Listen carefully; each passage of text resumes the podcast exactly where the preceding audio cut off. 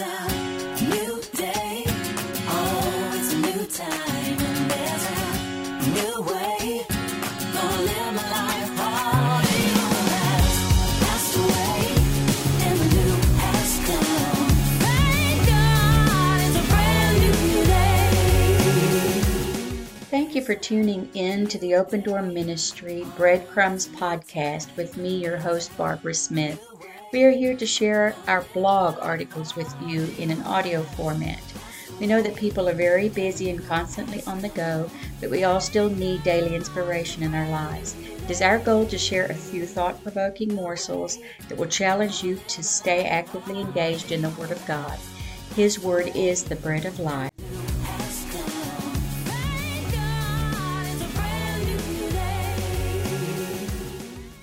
There is always a reason by Barbara Smith.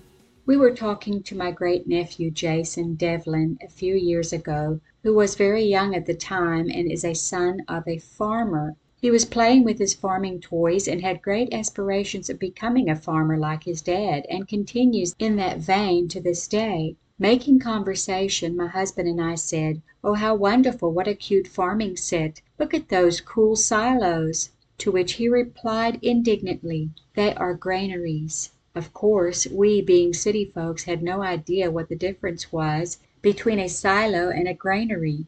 But he was going to remedy that. He proceeded to explain. The granaries are where you store grain to feed the cattle and it can be used daily, whereas a silo is used to store various kinds of products in bulk for a longer period, including grain. The product will begin to ferment as time goes on, and then it is known as silage. This is also used to feed cattle, but mostly dairy cows because it is richer and helps them produce milk. He, of course, as you can see, is very smart for his age, especially in the things regarding farming, because he is so enthusiastic about it. He rides with his dad on the big tractors as well as all the other equipment they have on the farm, and loves every minute of it, longing for the day that he can be a farmer as well. Farming, as with any job, is not always easy, but if you have a passion for something it is always rewarding. Jason and his dad plant seeds in spring on hundreds, even thousands of acres, so they can reap a harvest. Harvest time usually rolls around in the fall. They will not reap a mystery crop, and there is a reason for this.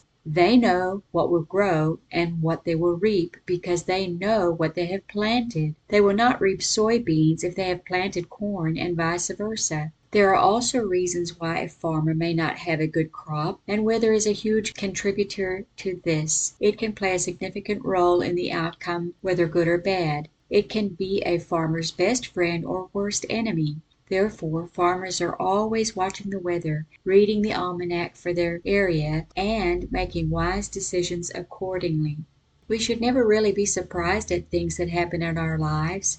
There is always a reason. I have been married to a wonderful man for 41 years, and we have had our difficulties. We have, by the grace of the Lord, through all of this stayed together and not had to or not chosen to separate or divorce. And it is through the lens of these years that I think to myself, why are people so fickle and act so surprised when things go wrong in their marriage and they find themselves on the brink of divorce? The one person shows up one day, says they do not love them any more. In fact, they have not loved them for a long time now. They are bored, or they have found someone else, or they just stayed for the kids' sake, and on and on. Then the other one acts as if they are in complete shock and disbelief and states they had no idea. They discuss things and try to make amends and reconcile, but often irreparable damage has already been done. If they cannot make amends they will end up parting ways.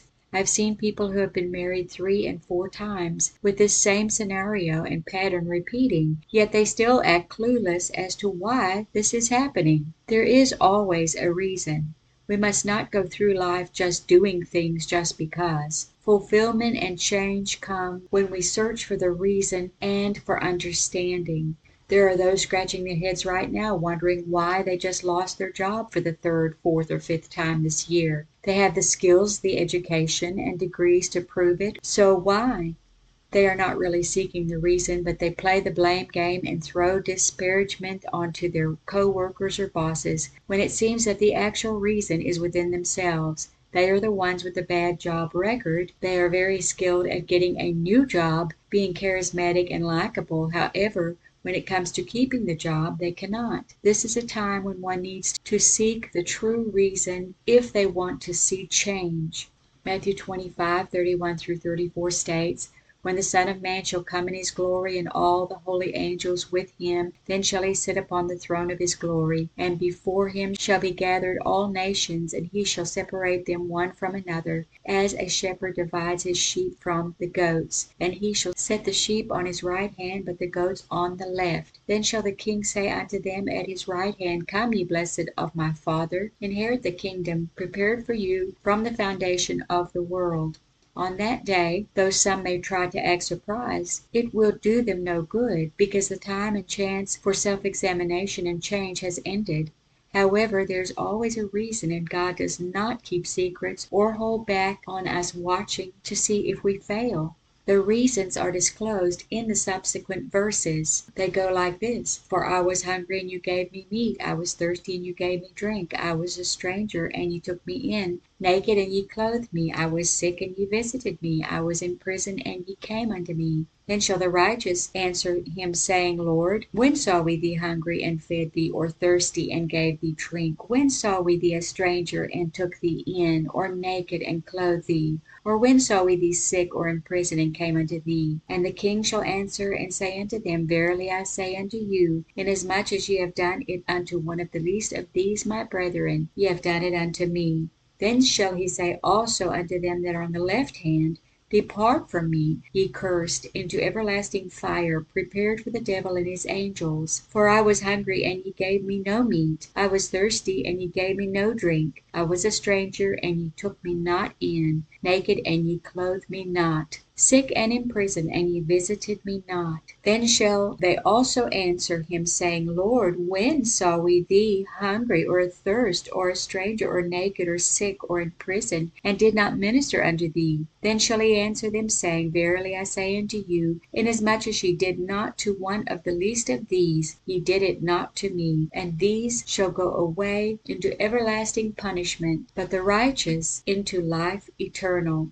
The evil ones were trying to defend themselves and act naive, but to no avail. Those who are cast into the lake of fire will have eternity to contemplate the reasons why. However, if we search understanding now, we can circumvent this happening to us and to our loved ones. Of course, the righteous ones also asked the reason they were allowed to enter into the joy of the Lord. Yes, they were also fickle humans, but God knows our frailties and lovingly tells them the why, even though they did not fully comprehend it all. The bottom line is because they sought understanding and change in their lives, and were kind and compassionate to others while on earth. They did not try to shirk their responsibilities by saying, Am I my brother's keeper? as Cain did in the beginning of the creation. Psalm 126, 5 through 6 tells us, They that sow in tears shall reap in joy. He that goeth forth and weepeth, bearing precious seed, shall doubtless come again with rejoicing, bringing his sheaves with him. Paul reiterates this concept in Galatians 6, verse 7. Be not deceived, God is not mocked. For whatsoever a man soweth, that shall he also reap.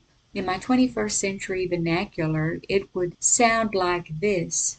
Do not be surprised that you have okra growing in your garden if that is what you planted. Sorry if you wanted corn instead. This is just how it works. In Nehemiah chapters 3 through 5, we read the story of Nehemiah desiring, planning, casting a vision to the people, then executing the plan of rebuilding the walls of Jerusalem. During the planning stage and the project, it is mentioned several times that they were laughed at and scorned for their efforts as well as conspired against to thwart the project. With all this, nothing deterred Nehemiah, and there was a reason. He had received definitive instructions from the Lord. There is nothing more assuring and confidence building than to know that you are in the will of God. Now you might say that is easy. You have men collaborating with you and for you to get the job done. We can handle enemies, those who are jealous or plain old naysayers, negative Nancy's if you will. However, this was not the case.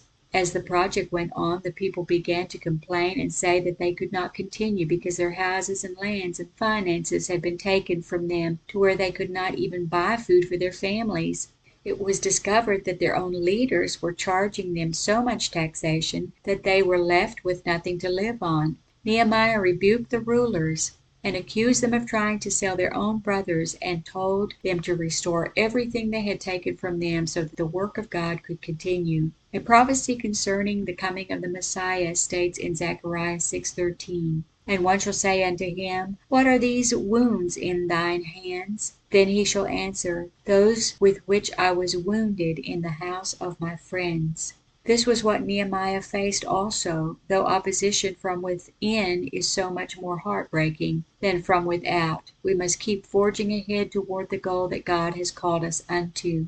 If you read the story in its entirety, you will see that Nehemiah produced a master plan and got the job done. What could be a probable reason those nobles and rulers would extract usury and taxation from their own people? How could this even be considered a feasible option? There is always a reason.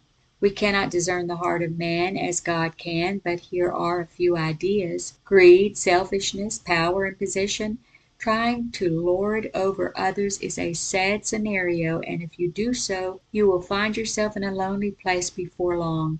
Selfishness is a solitary sport, but selflessness is a team effort. It invites and includes everyone into your world to enjoy life with you. I have heard of people loaning funds to their own children and expecting them to pay it back with interest. Firstly, the reason why the child asked for a loan is because they were in need, and secondly, if they couldn't afford the original purchase, how would they be able to pay it back with added fees? Why would they do this? Do these parents feel threatened? Do they feel like they are in a place of power or prestige over their children? This is not how Jesus would manage the situation.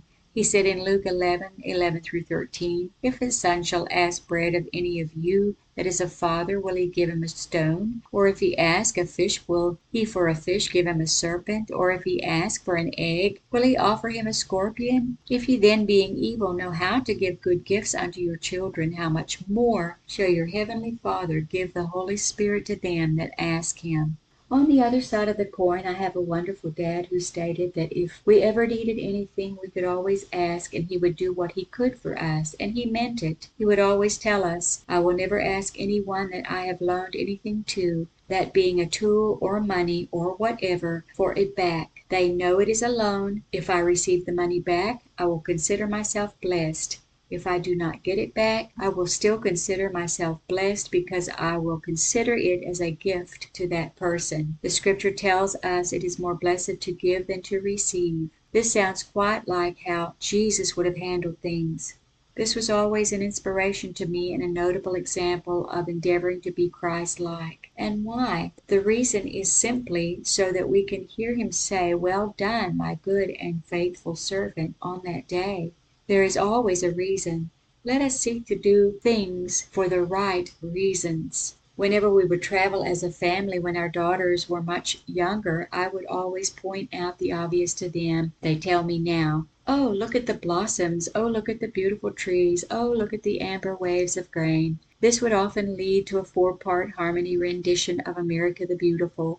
The words of this song is describing what Katharine Lee Bates, the author and young English teacher, saw and experienced on a trip to Pikes Peak, Colorado, in 1893. She saw the majestic hills and fields of grain, as well as the beautiful rolling seas near her childhood home in Falmouth, Massachusetts. One reason that we can still appreciate what we have and see around us a hundred and thirty years later is because there are still those who take pride in their country, their land and possessions, and this is shared with all who pass by. The reasons we enjoy freedom and still sing this poem, set to music by a church organist, Samuel A. Ward, in 1910, is that there are still men and women fighting for that freedom daily. These elements of beauty and freedom should be what our lives look like as well. Those passing by or who we encounter should be able to appreciate the sweet aroma of the presence of the Lord in us, who is the source of all that is good. If we turn on the light switch when we enter a room and it does not begin to shine, there must be a reason. Either the bulb is blown or not screwed in properly, or the electricity is off or not connected properly in some way, or a fuse has blown.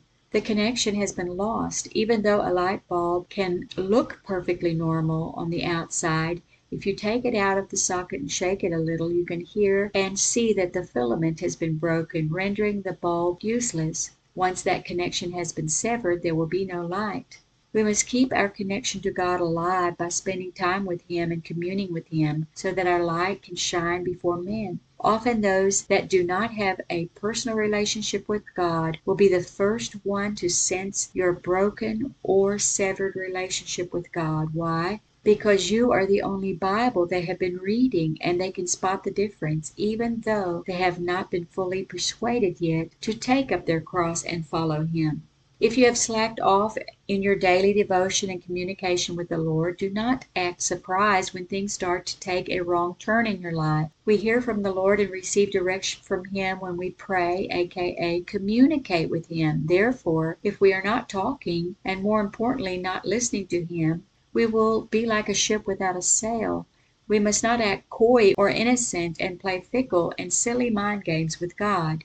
He knows our frame and knows we are but dust. However, He created us in His image, which means we can reason, think, and understand. We used to tell our girls that they were highly intelligent, which they are, and though this is a blessing, yet this also means you do not have the leeway to say, I didn't know, and act innocent. Do not play games with your salvation and your eternity. Change the broken bulb. Reconnect the electricity if you want light. Plant soybeans if you want soybeans, or corn if you want to reap corn. Sow seeds of love and kindness if you want to be the benefactor of these. If you want to hear those words, enter into the joy of the Lord. Be the hands and feet of Christ to the world, showing compassion everywhere you go. David put it this way in Psalm 139, verses 23 through 24. Search me, O God, and know my heart. Try me and know my thoughts, and see if there be any wicked way in me, and lead me in the way everlasting.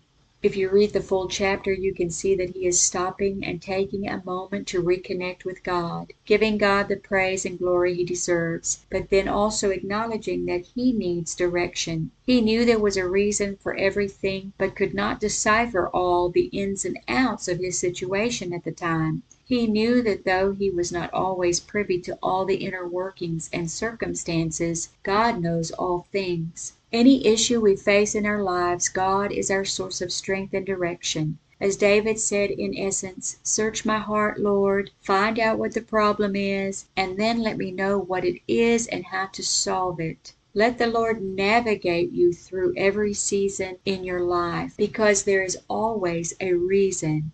We have heard it said April showers bring May flowers. This shows the cause and effect, or the rhyme and the reason, if you will. Jesus said in John 12:24 in anticipation of his own death on the cross, Verily, verily, I say unto you, except a corn of wheat fall into the ground and die, it abides alone; but if it dies, it bringeth forth much fruit. I am so glad we are on this side of Calvary, and we now know the reason.